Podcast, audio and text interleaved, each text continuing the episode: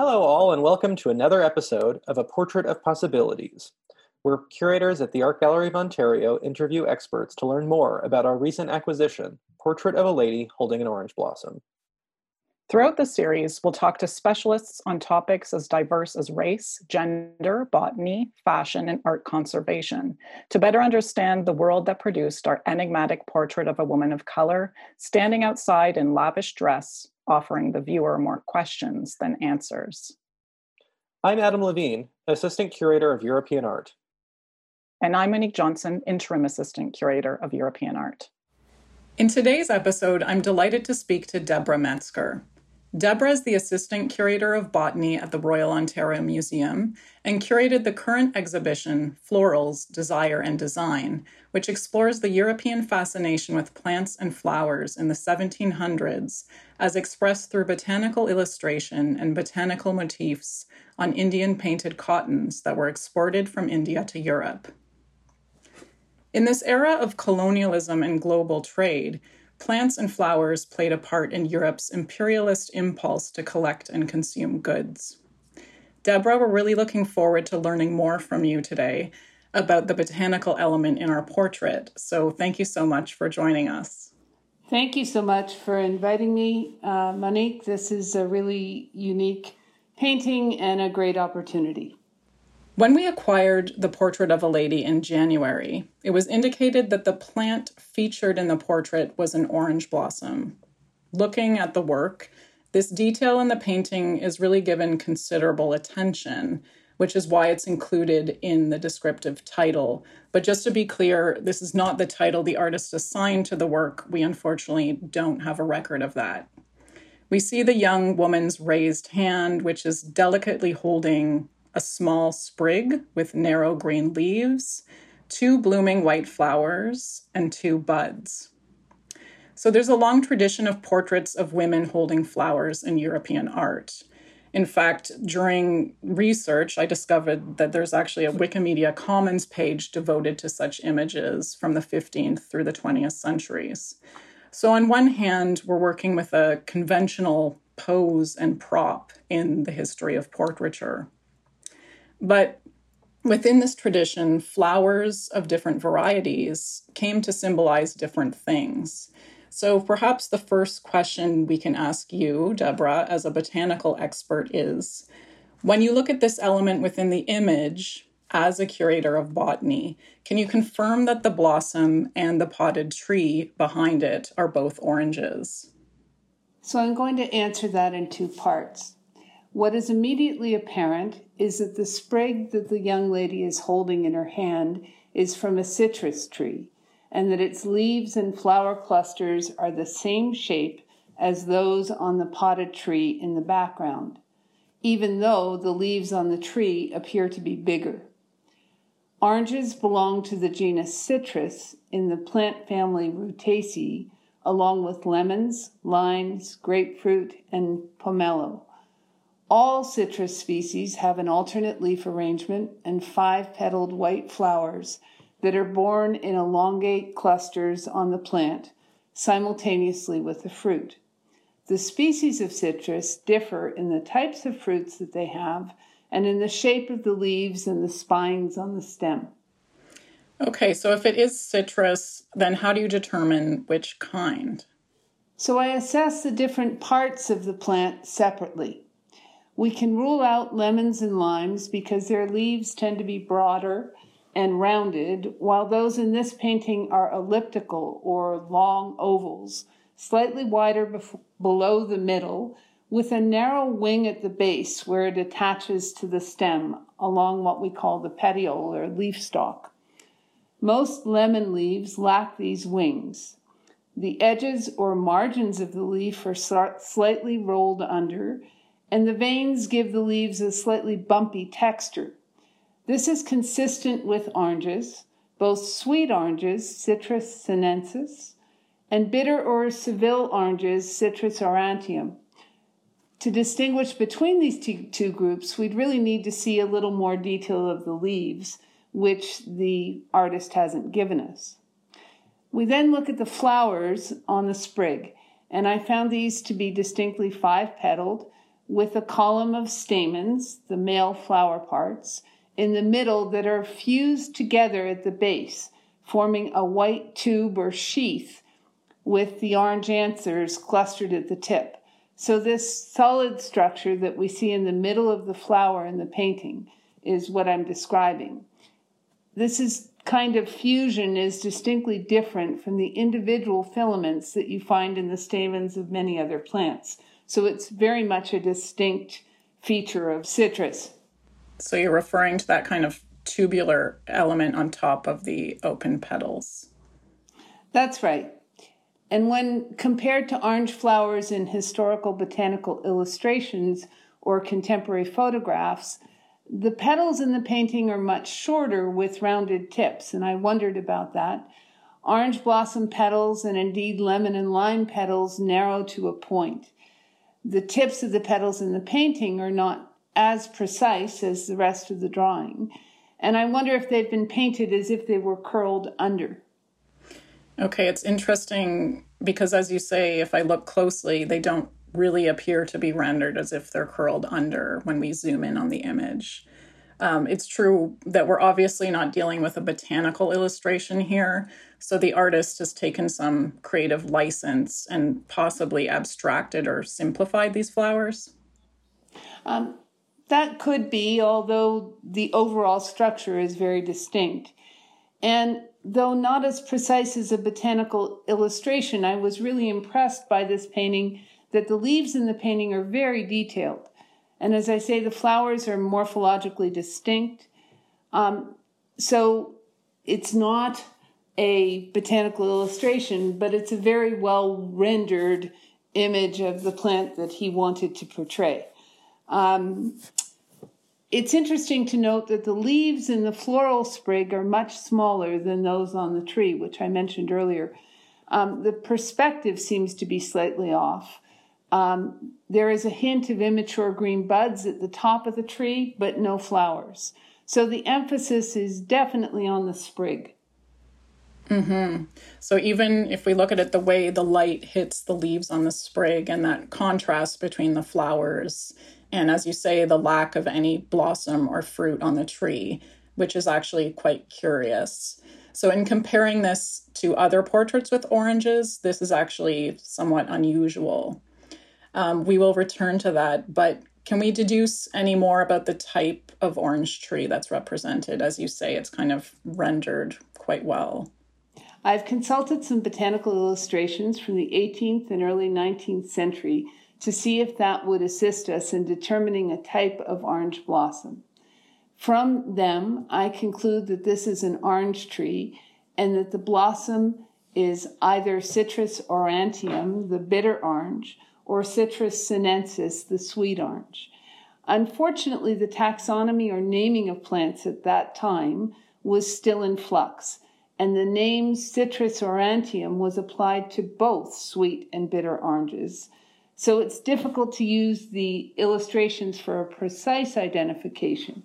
Subjectively, I lean toward bitter or Seville orange, Citrus aurantium, but the artist has not provided us enough precise detail to really tell, and as we say, it wasn't intended as a botanical illustration. As a further test, to, I tried comparing the floral sprigs to other paintings of ladies with orange blossoms and certainly found them to be similar. Interesting. I think in the the illustrations that you sent me, the botanical illustrations, I my very novice botanical eye, if I can even call it that, um, I definitely thought the citrus aurantium looked the closest as well.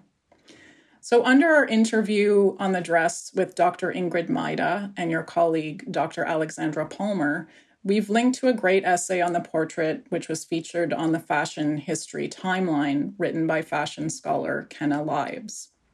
The focus of her essay is definitely on the costume depicted, but she makes this interesting suggestion that although the blossom is an orange, the tree may possibly be a frangipani in the genus Plumeria, which uh, is indigenous to Central America, as she notes. I think most often when a blossom and a tree are represented together in a portrait of this type, they tend to be of the same kind. The implication really being that the sitter has kind of plucked the sprig off the tree. But do you think this could be an exception here? And what do you make of the Frangipani suggestion? So, what's really interesting and to be honest, a bit frustrating about this painting is that the tree in the background is very dark when compared to the sprig. So it's hard to see the detail, especially when looking at a photograph, which we've had to do during COVID, rather than the real painting. Um, I actually had to adjust the contrast in the images so that I could more clearly distinguish the leaves from the background for the tree. And I found them to be the same shape with the distinctive winged or notched leaf base that I mentioned before and the short leaf stalk.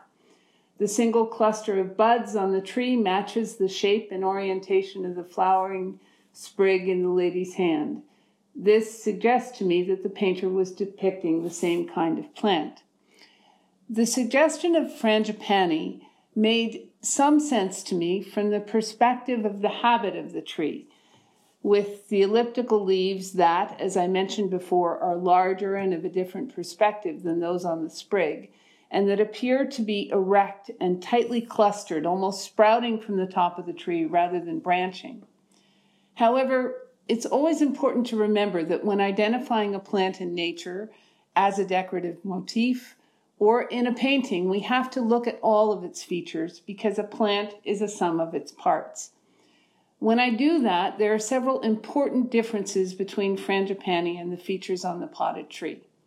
Frangipani leaves are not tapered at the base the way these are. Frangipani has a branching, flat topped flower cluster of trumpet shaped flowers, while our tree, like the lady's sprig, has an erect, elongated flower cluster bearing stalked oval buds. And finally, the tree trunks are different. Given the degree of detail with which the artist has executed the flowers and the leaves, I would expect that diagnostic features would also be depicted on the tree trunk. Frangipani bears distinctive leaf scars on its trunk that give it a pockmarked appearance. This is a diagnostic feature that shows up in botanical illustrations from this era. The details of the trunk in the painting are very hard to see, but it appears to be smooth rather than distinctly patterned. So, overall, I'm afraid I'm going to have to reject the suggestion of Frangipani. And I feel really confident that the artist is, is depicting a single kind of plant and that all of its features indicate that it is a species of orange. Okay, great. Interesting. So, if the frangipani tree might have suggested a Central American location for this work, uh, but we assume these to be representations of a single plant, an orange tree, and working within our time frame of 1770 to 1780, which we've established. Where might such an orange tree have grown in this period? To be honest, Monique, almost anywhere in Europe or warm regions of the New or Old World. Okay. Or- oranges originated in Southeast Asia and southern China. Bitter or Seville oranges were first imported to Sicily and Spain in the 9th and 10th century.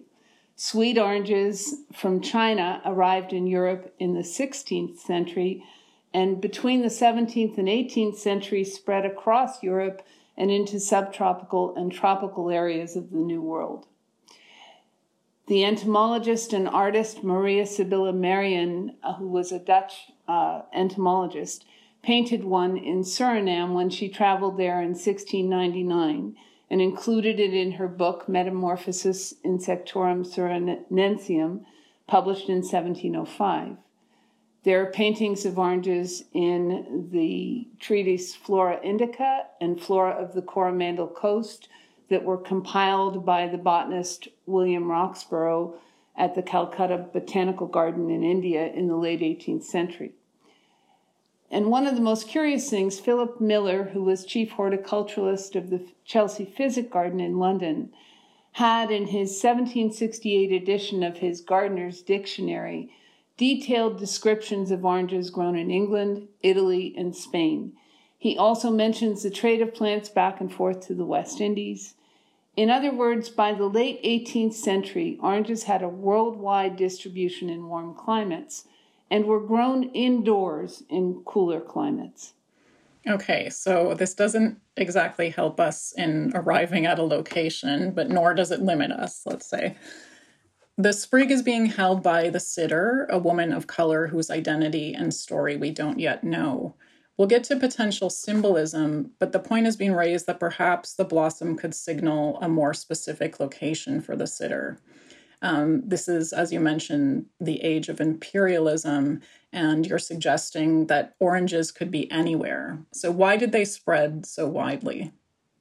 Oranges were prized not only for their edible fruits, which by the 1700s were known as a cure for scurvy and were used by sailors going around the world, but they're also known for and used for natural oils produced by glands in the flowers, in the leaves, and in the rinds of the fruit that were used for perfumes and for flavoring foods. And so this is a long historical um, usage of these plants. Orange blossoms are recorded as components of flower arrangements in England, France, and the Netherlands in the 17th and 18th century. And we know by accounts like those of Philip Miller that they were um, widely prized for gardens and other things. So they were a luxury item that everyone wanted. Okay. So you mentioned um, how they were grown in warm climates or indoors in in cooler climates. So I'm sure that brings to mind the orangerie for many people.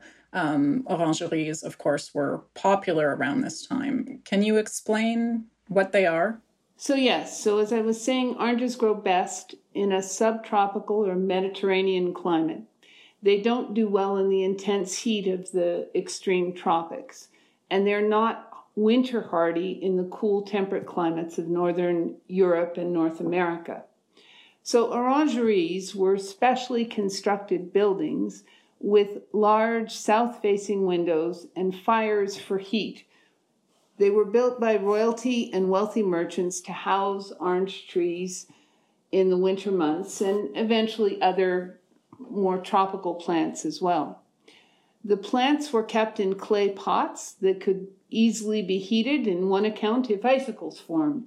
Um, they used lamps to come in and, and heat around the plants um, so that they would be able to survive the cooler winter months. The intense popularity of orangeries orangeries dates from the mid 1600s through to the early 1800s um, when they were replaced by fully glass stove houses as we know today. Um, one of the most famous was built for Louis XIV in Versailles in the 1670s. But orangeries existed throughout France, Germany, Italy, the Netherlands, the UK, and the Americas. George Washington built one in his plantation at Mount Vernon. Orangeries were built in a period referred to as Orangemania, when oranges were the current horticultural craze. And we know that crazes like this went in waves from tulipomania earlier through to this particular one at this time. Okay, so we also have to consider who grew them, who grew oranges. You mentioned wealthy hobbyists tending to their oranges in their orangeries, in their formal gardens, say. Um, and you included George Washington and his plantation, Mount Vernon. So this portrait was painted at the height of transatlantic slavery even if citruses were more of a novelty plant grown on a kind of smaller scale during this period, I wonder if the oranges grown for foodstuffs or to be used in perfume might have depended on enslaved labor. As was the case with George Washington, hobbyists with orangeries might also have been enslavers. I'm just wondering about the kind of overlap in people engaged in kind of hobbyist growing of exotic fruit and other. So you're correct, Monique, that the owners of orangeries may indeed have been enslavers. in my research, I haven't been able to discover a lot about orange production in the 18th century. We know that a lot of it was occurring in the Mediterranean regions, in uh, southern Italy, um, but I haven't been able to find out a lot about who the labor forces were. We know that on the scale of things, they were much smaller operations. But what I can say is that I don't think they depended on enslaved labor nor drove the slave trade in the way that cotton and sugarcane did. We, we know that they required a lot of people, and that was the, the driver. Those particular crops were the driver of the slave trade. Um, this was a very different kind of horticulture on a very different scale. Okay. So the tree shown in the portrait is a potted specimen. We see the pot that it's growing in, grown on a small scale, as you mentioned, um, presumably by someone with means. So, just as the young lady's dress and her jewelry are indicating status, it seems that the, the plant is also serving to point to the prestige of the sitter um, you've already mentioned royalty and wealthy merchants. Can you elaborate on who might have owned a potted orange tree? So, likely someone with social standing in Europe or in the colonies. Um, for several centuries, oranges were grown almost exclusively by royalty and aristocracy, and that was because they were hard to maintain and hard to get hold of. Um, they were luxury items that no one else could afford.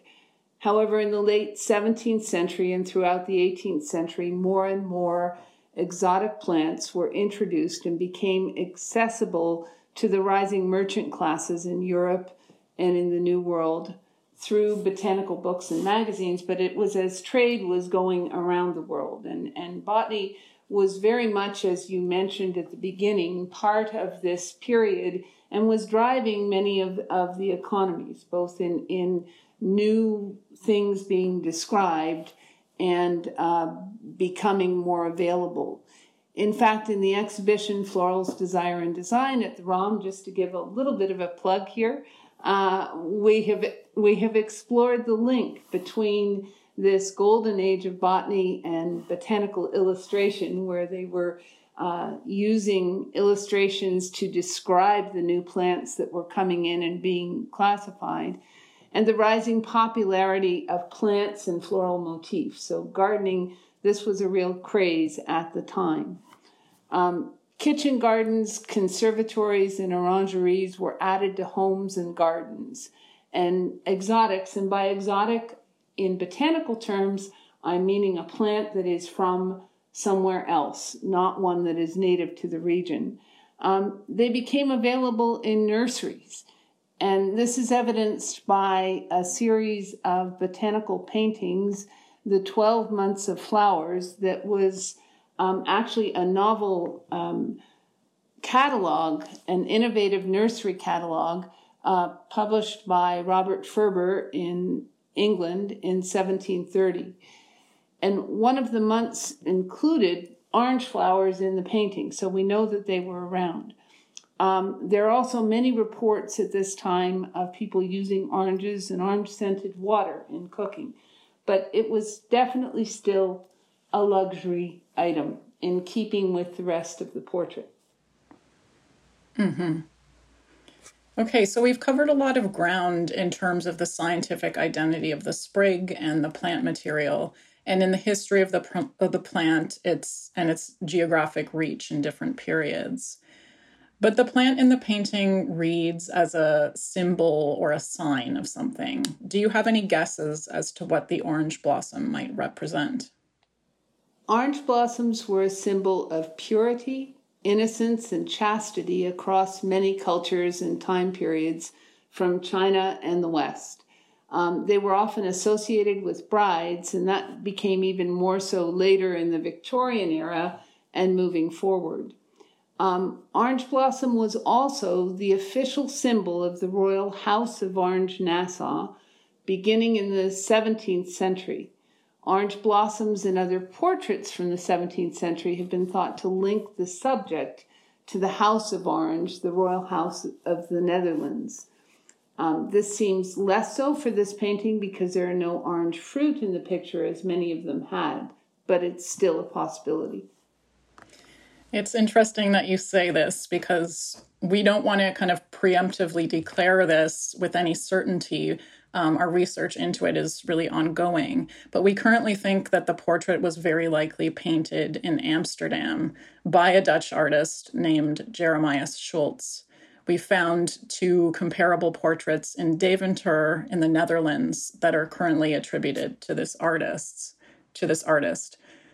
So, in terms of the House of Orange, I'm thinking, for example, of a late 17th century portrait of William, Prince of Orange, as a child, and he is picking, as you say, oranges um, in a kind of multitude off of a potted orange tree. And this returns us to an earlier point this curiousness that there are no fruit or blossoms even on the tree. I think it's a distinctive property of orange trees, and correct me if I'm wrong, that the blossoms bloom alongside the fruit on the tree. That's correct. So, where is the fruit and where are the other blossoms? This kind of begs the question as to whether or not this is a further symbolism, perhaps, emphasizing maybe the innocence or chastity um, of the figure, perhaps more than the fertility that might be associated with the fruit itself. This also might be in keeping with the kind of presumed younger age of the sitter. Yeah, and I, as I have thought about this, it's also interesting that where we, what we do get on the tree itself is actually something in bud. It's it's yes. not even out in flower. So we've we've got sort of this illusion of something about to come, and then we've got mm-hmm. this very distinctive blossom in their hand. Um, of sort of course, going into extreme symbolism takes me a little bit away from my botanical roots, but uh, I agree with you in in and it's very distinct that they're they're showing this as a blossom. They're showing this as something. And if we think of orange blossoms as also being something where the fragrance was very important, that may also have some symbolism to it. it, it it's making her even more desirable in some ways. Mm-hmm. Evoking this sense of smell as well as touch and mm-hmm. yeah, sight. So, you also explicitly referred to oranges as exotics, and you explained the kind of botanical definition of the exotic plant just a moment ago. Um, we spoke of how you can't, how we can't quite yet narrow down a location for our subject, given the ubiquity of oranges across the globe. Even though we now suspect Amsterdam to be the likely place of production. So, when Adam spoke with Dr. Charmaine Nelson, they compared this portrait to two portraits painted within a decade of this work of Black women whose lives we know a little bit more about. Francois Malépart de Beaucourt's portrait of a Haitian woman, woman identified through Dr. Nelson's scholarship as most likely representing Marie Thérèse Zemire, who was enslaved by the artist's wife, and David Martin's double portrait of Dido Belle and Lady Elizabeth Murray. So both of these portraits feature fruit. Malépart de sitter holds a bowl of fruit, as does Dido Belle in Martin's portrait, whereas the white sitter, her companion, Lady Elizabeth Murray, holds a book.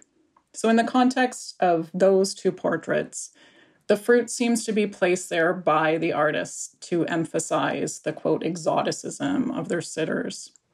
I'm wondering if you think the orange blossom and tree serve any similar purpose in this portrait. I think the first thing to note, um, and it comes out in Adam's uh, discussion with um, Dr. Nelson, is that this painting is very different than the other two um, considering them and having looked at them from my botanical rather than an art historical perspective, the portrait of a Haitian woman depicts the woman in a tropical setting and native dress, including the seed necklace that adorns her neck, which was something that I, as a botanist, and the custodian of a seed necklace collection uh, picked up on right away. Um, the fruits that she carries are fruits that are associated with tropical climates and are consistent with the seeming context of the painting. Interesting pineapples, and she holds in her hand a tray of which pineapple is the uh, largest fruit, were very fashionable in the early 18th century and were used widely in many different decorative arts. And my research has recently uncovered that you know they were seen as a symbol of humans' command over nature. Um, and they were first cultivated in Europe, interestingly, in the Netherlands.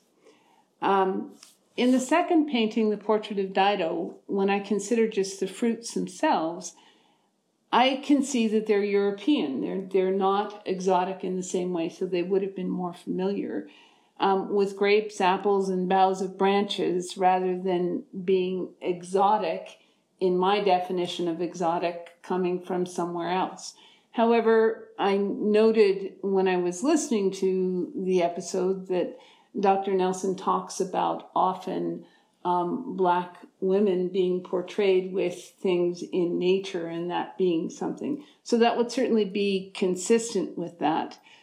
Um, when we look at, at this painting, um, even though the oranges are technically exotic fruits in Europe, meaning that they came from elsewhere, um, I don't think of them or their flowers as particularly representing exoticism. As we've discussed, I think they are much more a symbol of luxury, and they were something that was a symbol of wealth. And this is a time um, in your conversation with Alexandra Palmer, she talks about this being the period of enlightenment and refers to the sheen on the dress and other things. And of course, the interest in plants and in um, this was all part of the scientific curiosity that was going on at the time. And plants and flowers and other things um, became a symbol of social standing. So, um, this sort of thing, having an orange blossom in a potted tree that is obviously one that um, was in some kind of purposeful garden setting, uh, would again have have added to this notion of that has come up about other parts of this painting of it being a symbol of luxury. And so I sort of feel that that kind of overrides the exoticism aspect of it, that we're really symbolizing wealth. Mm-hmm. And as you say, as we've kind of discussed, there is no fruit, right? So it's by contrast to the other to the, the other two paintings, here we have the blossom explicitly with our kind of conjectured symbolism of reading about kind of chastity and innocence versus the kind of fertility um, that we might see associated with with other portraits. That's absolutely correct. I think the fact that we only have the orange blossom in this case has to have been very deliberate. Mm-hmm.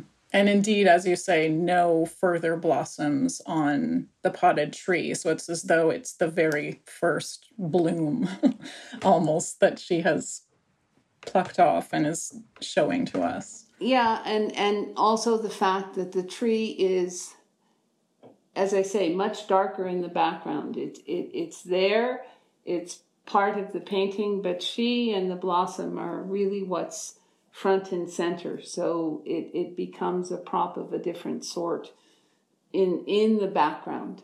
Um, but but definitely by the way it's planted puts it in a context, and I think that's the same uh, with the obelisk and things in the background, which you have suggested, you know, maybe part of, of, of a garden setting or something that we would have in Europe at the time. So the the whole thing points to it it being um, something that is is very much in a luxury sort of garden type of setting.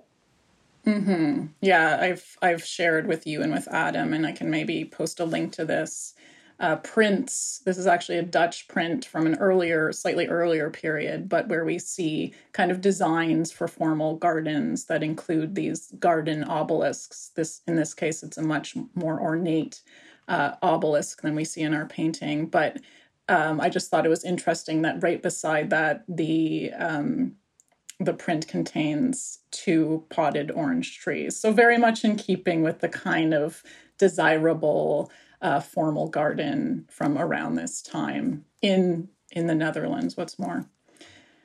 Well, this has all been re- very fascinating. And thank you so much, Deborah, for joining us and for sharing all of your botanical expertise um, while looking closely at what we can now, with more knowledge and more certainty, call Portrait of a Lady Holding an Orange Blossom.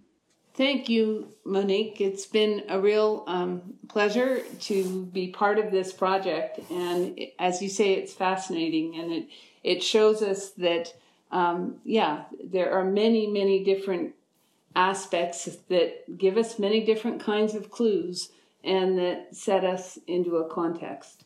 So uh, thank you very much for giving me the opportunity to join you. Absolutely. Thank you again.